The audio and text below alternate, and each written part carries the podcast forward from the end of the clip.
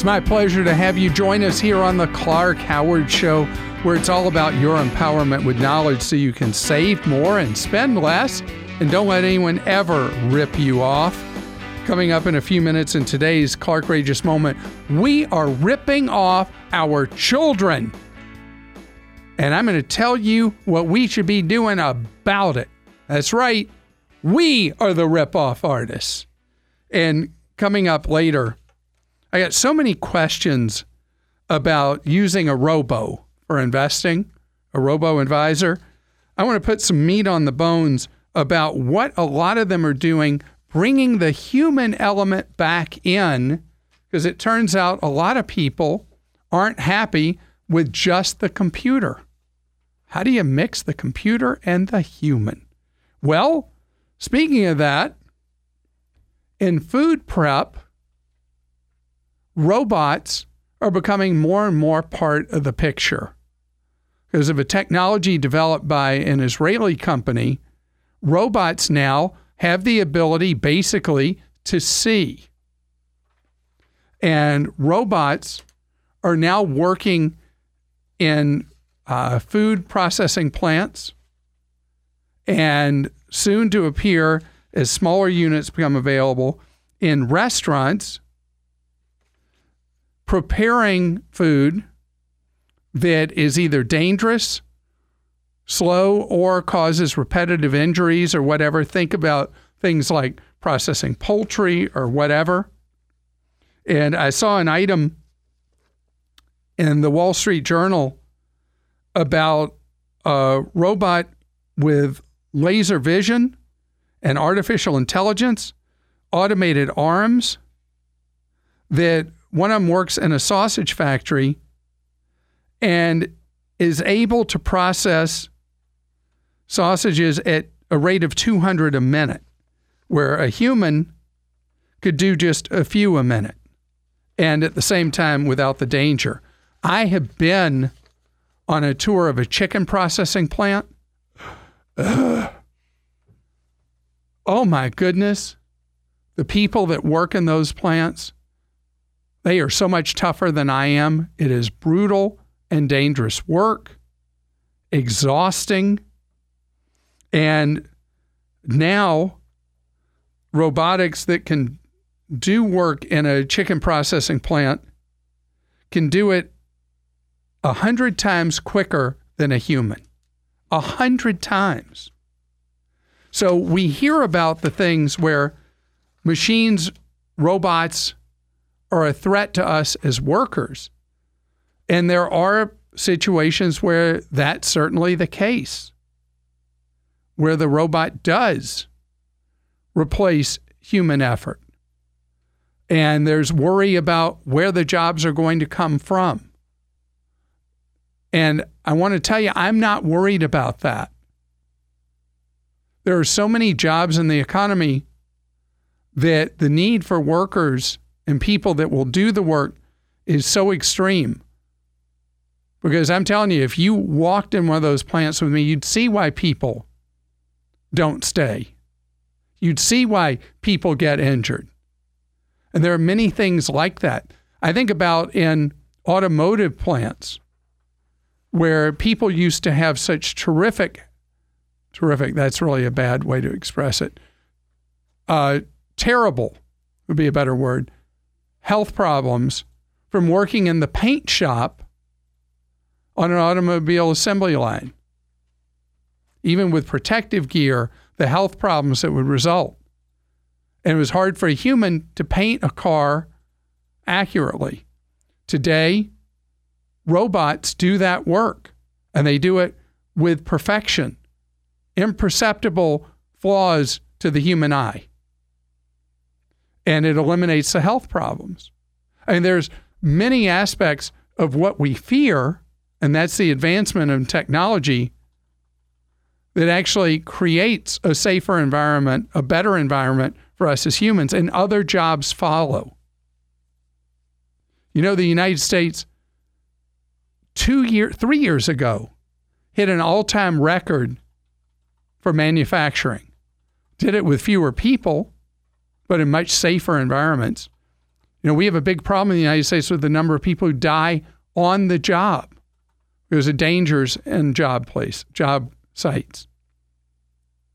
I think about housing, where there's so much danger for workers on a site. And as we automate and use robotics in an industry that faces intense labor shortages, it will lower the cost of housing and improve the quality of that housing as well. And other jobs appear. If you're a longtime listener, you've heard me give the example from agriculture that when agriculture started what was then called mechanization, mechanizing, when that started, there was great fear across the land since 97% of people earned their livelihood on the farm that there would be massive unemployment. Didn't happen. And today, a tiny fraction of people produce more food on American farms than ever before. The nature of jobs change. Don't fear the technology that comes along that creates a lot of that change.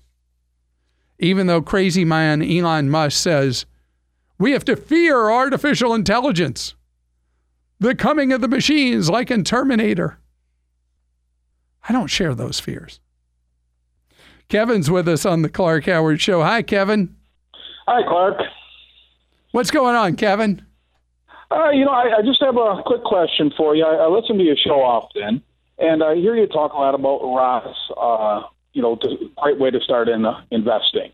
And then, um, you know, I am self-employed, and then I hear you talk about SEPs.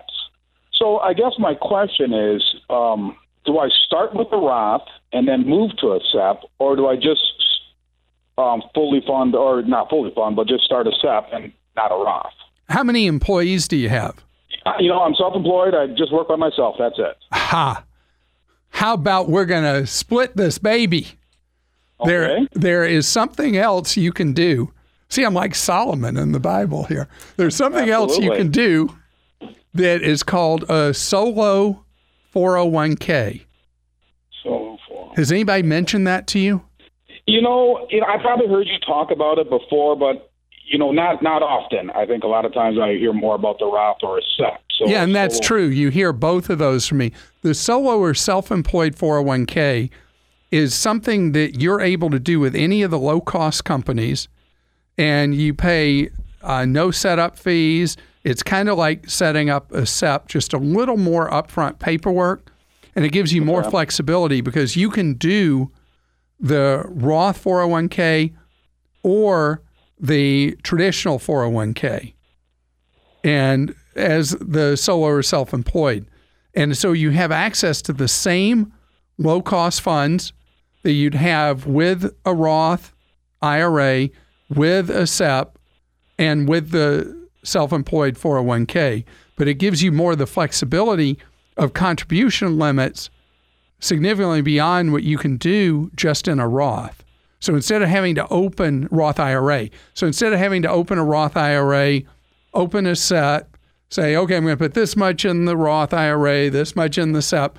Instead, you can have the self employed 401k, and based on how well you're doing self employed, you choose in a year how much you're going to put in it.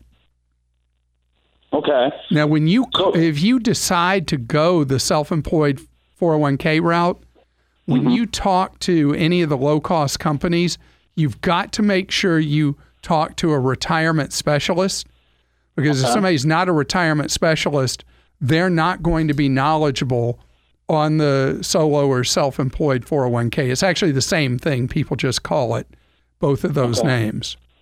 Okay.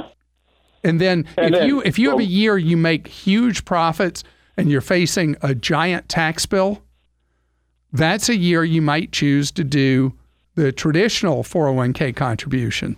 In a year where your tax bracket's more reasonable, uh, maybe you didn't make a huge amount of money, but you made a decent living and you have money you can put aside, that year you might want to do the Roth 401k. Oh, so you can flex back and forth year to year. Oh, okay. Depends on the uh, administrator, whichever organization you go with. But yes, usually you could choose, all right, this much I'm doing traditional, this much I'm doing Roth. solo 401k. Oh, perfect. And when you're, if you're talking to somebody at one of these uh, companies, whether it's Fidelity, Schwab, Vanguard, T. Rowe Price, those are the big four low cost. When you're mm-hmm. talking with somebody, if it sounds like they're kind of faking it, like they really don't know that product, ask if there's a senior specialist who could go in depth with you on Okay. how the solo or self employed 401k works. Perfect. So actually, we did the opposite of splitting the baby. We put it back together into one choice.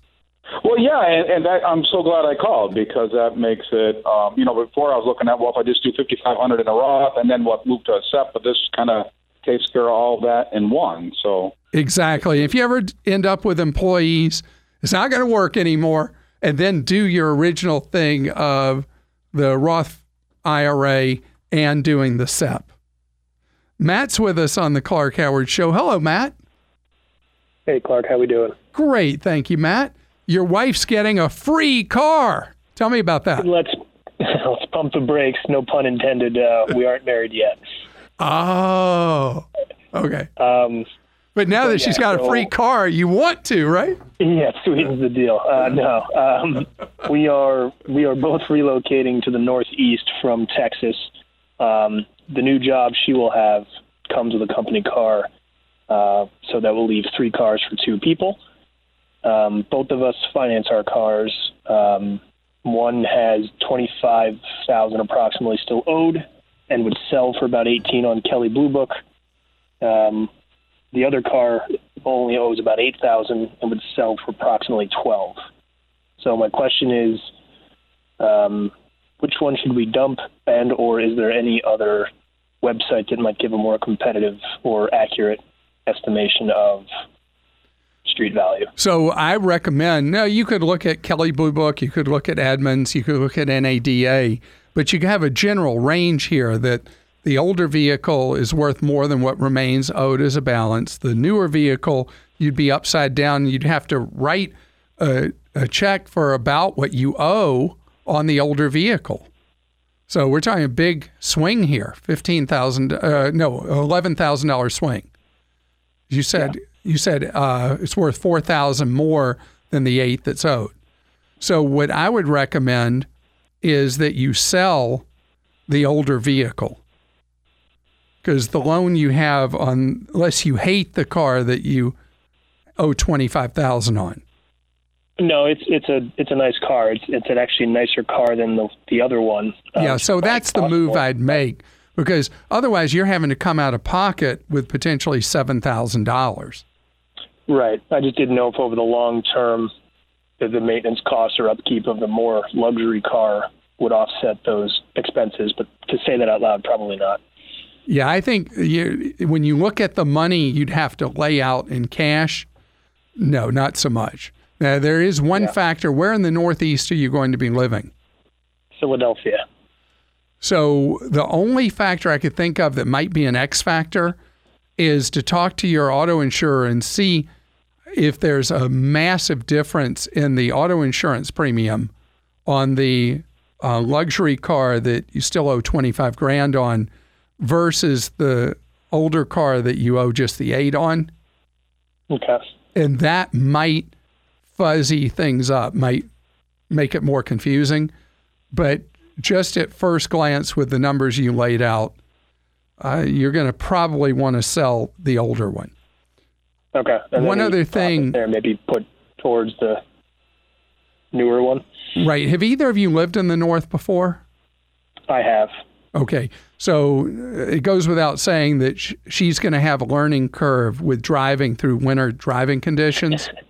Yeah, and city driving conditions. Okay. Well, she's got to be really careful out there.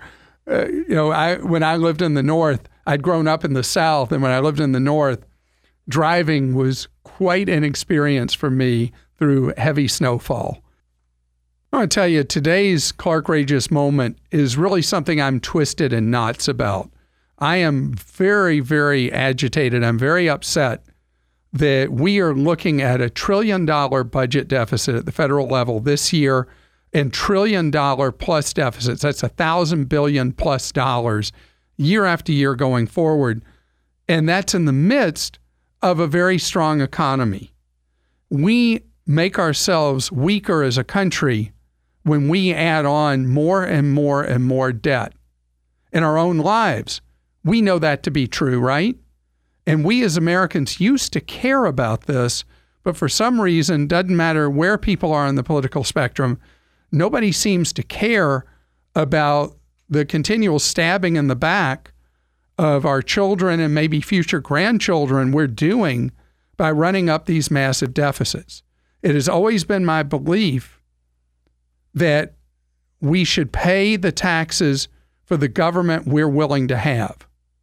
And if we're not willing to pay for it, there's no tooth fairy who's going to do it. So we either need to reduce the involvement of government in our lives or we need to pay more tax. We need to grow up. My preference, of course, always is to have government do less and have less tax. But we, right now, as Americans, we want our candy. We want to get the cavities in our mouth, but we don't want to have to even brush our teeth. I mean, this is crazy. We need to have national discipline. And whatever it is we want government to do for us, if we want government to do it, we got to be willing to pay for it because it's not right. It's not fair for our country's future, our position in the world, but especially not fair to the next generation. Glad you're here with us on the Clark Howard Show, where it's about your empowerment with knowledge so you can keep more of what you make. So, we're in a time that we've had quite a run up in stock markets over the years. At the same time, a lot of people are nervous, waiting for the, the shoe to drop, waiting for the market to face turmoil. It always comes from something unexpected, not something expected. And markets do go through ups and downs. A lot of people have had a nice run over the last decade who have been investing, usually through a plan at work, but could be a self employed individual, maybe even you have an investment account. And you may be using one of the robos where you use something like Betterment or Wealthfront or uh, maybe use the Schwab intelligent portfolios. And so you're on kind of automatic pilot. And automatic pilot works fine for a lot of people when things are going well. But on the other hand, you may have questions where you're trying to go with your investments, what your goals are, and what to do when the hiccup comes with the marketplace. And so the big thing going on now, and it's ironic because half hour ago I was talking about robots in the workplace. Now I'm talking about robots in investing. And what more and more people have been hungering for is a combo meal where you have maybe robotic investing, but you also have access to a human. And so now that seems to be an option that's morphing is available from so many people. Fidelity Investments does it for 0.35% per year, where you have access to, in their case, a team of humans they call the Fidelity Go team. Schwab has what they call intelligent advisory, where you have humans you're able to talk to and plan with and you have to have uh, higher minimum. Fidelity's no minimum. Schwab, you have to have 25 grand to be part of it. And Schwab charges 0.28 of a percent. Again, very small percents, 0.35 to 0.28. Traditionally, hiring somebody for advice costs you 1% of your money. Vanguard has what they call personal advisor services, 0.3% but you have to have $50,000 in order to have access to the humans. Those are the big three of the low cost firms. So, Fidelity, if you're just starting out, you still want the humans, Fidelity is where you want to go, since both Schwab and Vanguard are going to require more money from you.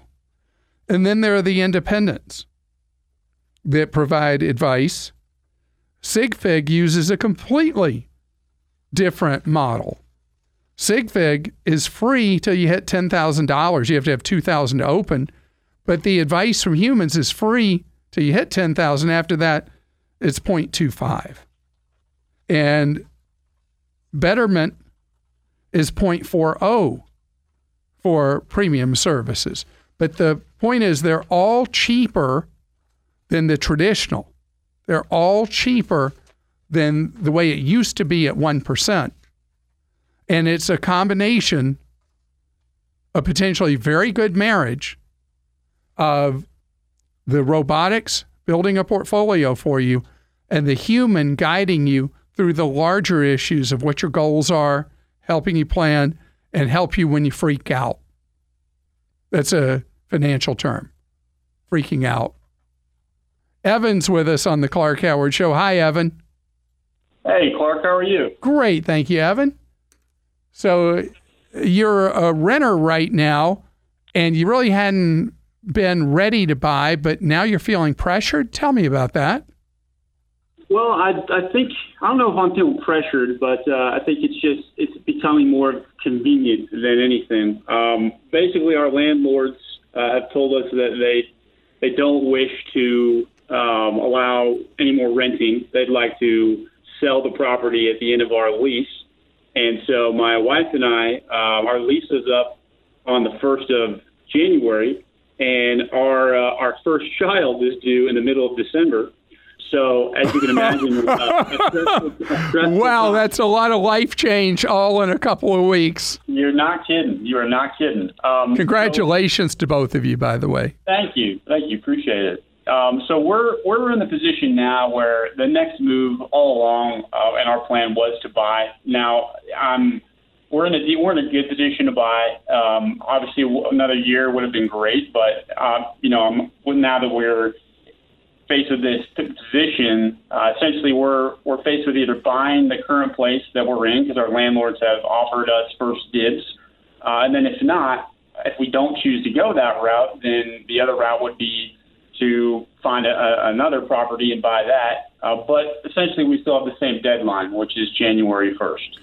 or you or you could kind of in a rent something else till you get through with the first year of uh, living in baby land. And let me tell you, it's a special land. You go live that first year. But um, it often can be a very attractive thing when a landlord says, I'm out of being a landlord. You're here. We'd like for you potentially to be the buyer. So let's get to specifics. Do you like the neighborhood of the property that you're renting? We do. And do you like the actual individual unit or home that you're renting? We do. Yes. And you've lived with it. How long have you been a tenant there? About nine months. So that's enough time for you to know if it's a troublesome property. Right. I think the only the the the con, the main con that we see, which might not have been a factor, uh, you know, nine months ago, was that obviously now having a child on the way, the the school district we're in is not necessarily where we'd like to be. It's okay. Um, so you know, our thought was, hey, what if we buy this place, and then when the times time comes for our you know our our child to be in school, we might move, or you know, we might just, hey, why don't we just you know, start with the end in mind and buy new in a district we'd like. Obviously, there's a lot of factors there, but that's the school district is the only the only con. Everything else we like though. Love the unit, love the neighborhood. Yeah, a lot can happen in the next five years before a school district becomes really paramount. And if it's a great place for you to live right now, is the owner been specific what kind of a price they'll sell it to you at? And are they willing to finance it or do you have to go get your own loan? Have they addressed things like that? So they have they've essentially put it on us to make the first offer. So I've been you know doing my homework with uh, mortgages and, and getting pre-approved and such, um, and I've gotten a CMA, so I know a little bit of a range. Uh, I know the you know, Just for the other people, comparative market analysis. Right. Yeah. Right. So, So, and I've gotten an appraisal from you know the from the uh, the county assessor's office. So I know a little a, a ballpark of, of kind of what it's priced at. All right. So you, by providing certainty to the seller, they don't have to worry about it being vacant for any period of time. They don't have to worry about uh, doing showings or anything like that, paying a real estate commission. You should be able to buy the property from them at 10% below what the market average appears to be. Okay. That's the target you want to look at. Okay. Because think about it, they have a they have the uncertainty, they have the the period of time that it may go unsold. They have a commission to an agent, depending on the place in the market, six or seven percent in much of the country, maybe five. So you provide a real certainty and advantage to them that it creates a win-win. Okay, that's good. I mean, I guess yeah. I mean, essentially, the the, the stress of potentially moving out is just outweighs uh, you know the less stress obviously of just staying put and, and just going through procedures and, sure but and, don't but don't be so s- sold on that that you bargain at a weakened position. Okay so, so you, you got to stay strong and be willing to move because when you're when you're like oh we really really really want to stay here you'll pay too much and it sounds like it's going to be a friendly transaction the best kind in this kind of circumstance Angie's with us. Oh, and again, congratulations on your baby. Angie's with us on the Clark Howard Show. Hello, Angie. Hi there, Clark. Angie, you have a difficult dilemma to figure out, don't you? We do, and it's driving us nuts on what to do. Uh oh. Hit me with it. well, I have an accrued pension benefit with a previous employer from several years ago. And like many companies right now, they are offering me an early one time lump sum buyout. And I need to respond to them by next week. So basically, my three choices that they have given me are one, I can take a lump sum now in the form of a one time payment, which would be about $21,000. Uh, the second option is to still take the lump sum offer now, but in the form of monthly annuity payments at a reduced rate. Or and how much would it be now? Uh, for now, it would be if I just did a straight annuity payment to myself and didn't do any type of survivorship things, it would be about $83 a month if I did that now. So that's a thousand dollars a year. Right. Okay, and then what is and, it if you wait till age sixty-five? At age 65, um, it would be $225 per month. Five. Okay. It's 12, 24, 2600 You know, my normal preference is for you to wait to take it as a monthly payment. But right. uh, we have a guy who contributes to Clark.com as a writer who is a financial expert and particularly one on pension payouts. And we've just posted a new item from him on how you compute based on your individual pension. You can plug in numbers and it will help you calculate whether you're best off taking the lump sum in a situation like this where they want to get rid of you or you're best off taking the monthly payments for the rest of your life. That would be awesome. So go read that. The writer of that article is a guy named Wes Moss. W E S M O S S. Okay. And it's simply headlined Should you take your pension in a lump sum or monthly payments? Okay. Alrighty. You'll, that, that couldn't be more perfect for what you just asked me, could it? Exactly. And I feel like a lot of people are going to be in that situation as companies try and reduce their pension liability. So. And how solid financially is the company? Uh, definitely uh, Fortune 100. So very solid company. But how have they been doing? Because just because they're big doesn't mean they're hanging around. um, they seem to be doing well. So because okay. um, that is that's the X factor for me as well. Right. Is the advantage yeah. of waiting? Is it how many more years do you plan to work? Uh, probably about eleven years. Okay. So I'm 53 right now. So, so you'd be right at the point pretty much where you get the full amount per month. The advantage of waiting and taking it later as a monthly check is that you don't have to worry about how to invest it. and the money's there for the rest of your life. And you had survivor, Right. you get a smaller, but it's there for uh, whoever you designate, spouse or whoever is your survivor, usually spouse. Um, Right. But go look at the formula, see if it answers it for you.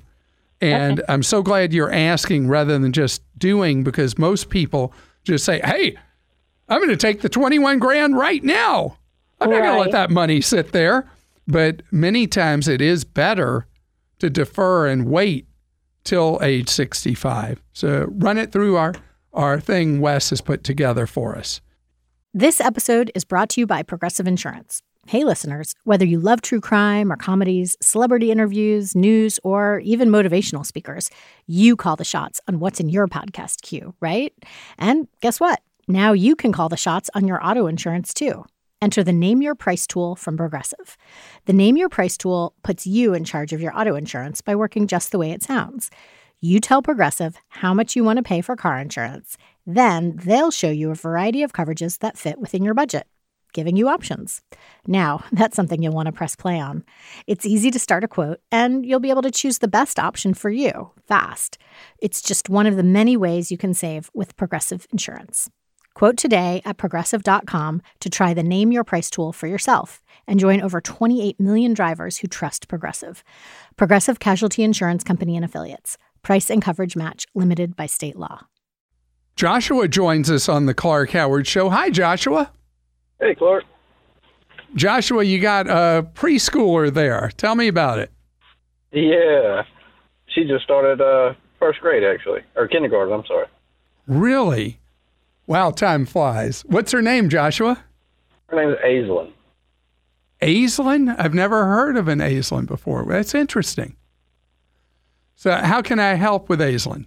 We've been uh, putting back a savings in just a, a, a savings account under under my bank account. Uh, pretty much since she was born, uh, just kind of contributed, you know, five or ten dollars a week or so to it. It's gotten a little over a thousand dollars or so in there. I would like to put it somewhere where it can do a little bit uh, more good than what it's doing now.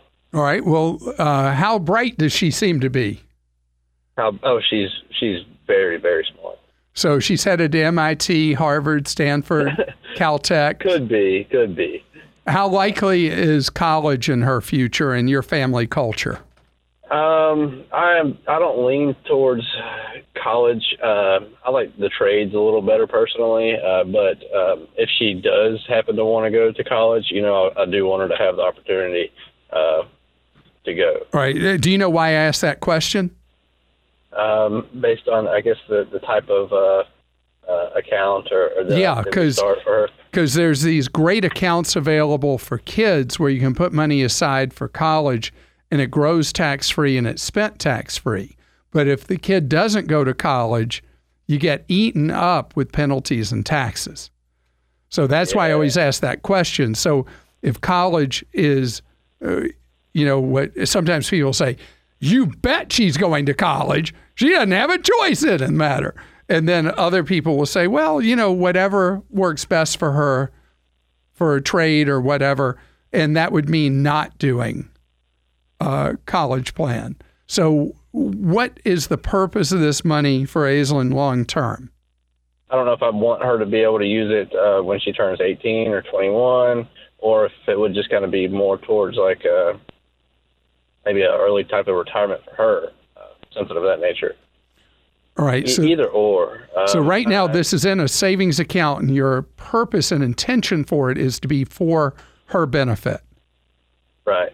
All right. I'm going to tell you the craziest suggestion. You ever heard of a Roth IRA? Yes, I have.